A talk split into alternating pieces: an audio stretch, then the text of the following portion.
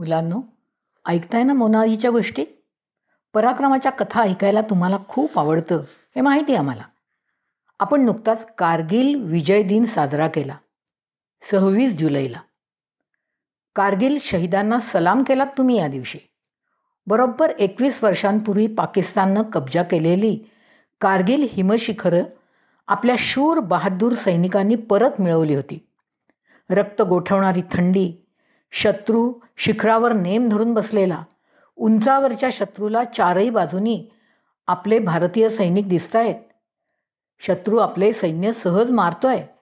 कारगिल गेलं असतं ना मुलांनो तर आपलं प्रचंड नुकसान झालं असतं. ही लढाई तीन महिने चालली होती.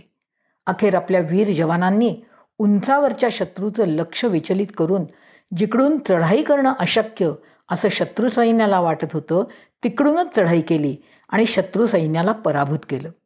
टायगर हिलवर तिरंगा फडकाव फडकावतानाचे फोटो तुम्ही पाहिलेत आणि मग तुमची छाती अभिमानानं फुलून आली होती होय ना? आज याची आठवण करताना साडेतीनशे वर्षापूर्वीची लढाई आठवते. मुलांनो इतिहासापासून नेहमी धडे शिकायचे असतात. ज्या चुका झाल्या त्या सुधारायच्या असतात.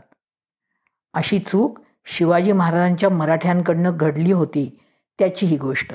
पण त्या चुकीतूनच आपण हा कारगिलचा विजय मिळवून आणलाय हेही करत काय झालं होतं? शिवाजी महाराजांनी दिल्लीचे मोगल सुलतान विजापूरची आदिलशाही निजामशाही या सगळ्या पातशहांना जरब बसली होती. शिवाजी असं नुसतं नाव उच्चारलं तरी या सगळ्यांच्या मनामध्ये धडधड धडधड धडधड सुरू होई. इतका धाक बसवला होता महाराजांनी.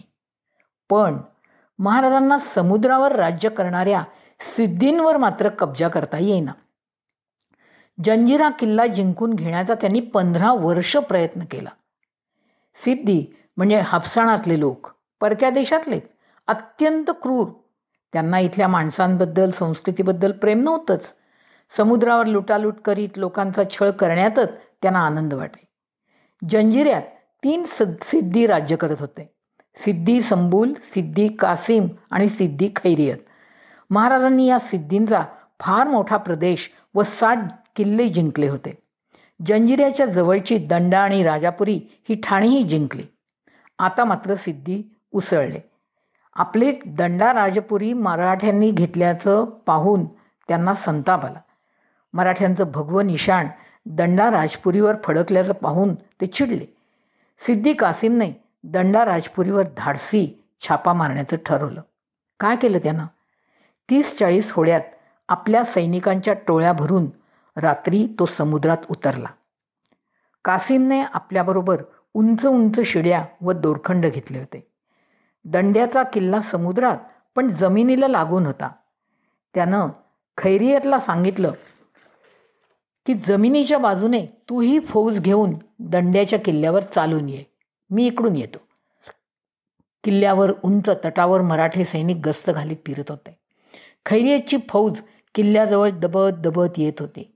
याच वेळी सिद्धी कासिमच्या सर्व होड्या दंड्याच्या तटापाशी पोचल्या.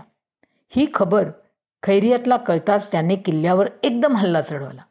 मराठे सावध झाले. हत्यारं घेऊन लढण्यास धावले. सर्वांचं लक्ष खैरियेच्याच तुफानी हल्ल्याकडे खेचलं गेलं. दर्यातून शत्रू येत असेल ही शंका कोणालाच आली नाही. सिद्दी कासिमने भराभर होड्यातून किल्ल्याच्या तटाला शिड्या लावल्या. ते धिप्पाड हापशी वर चढू लागले.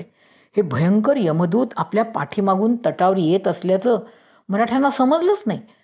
जमिनीकडून येणाऱ्या शत्रूकडेच त्यांचं लक्ष होतं. काही हापशी वर चढून आले. मराठ्यांचे ते एकदम त्यांच्या त्या काळ्या आकृत्यांकडे लक्ष गेलं. त्यांनी त्यांच्यावर लगेच हल्ला चढवला. भयंकर ओरडा केला. शिड्यांवरून आणखी हापशी वर येतच होते. मराठ्यांनी काही हापशांना कापून काढलं. काहींना शिड्यांवरून ते वर येतानाच छाटलं. त्यांची मुंडकी धड खाली दर्यात कोसळत होती. काही हापशी तटांवरून दर्यातच जिवंत कोसळले. इकडून जमिनीवरून हल्ला करणारे हापशी तर तिकडून शिड्यांवरून वर येणारे हापशी. दोन्ही बाजूंनी हल्ले आल्याने मराठ्यांचं बळ आणि लक्ष विभागलं गेलं.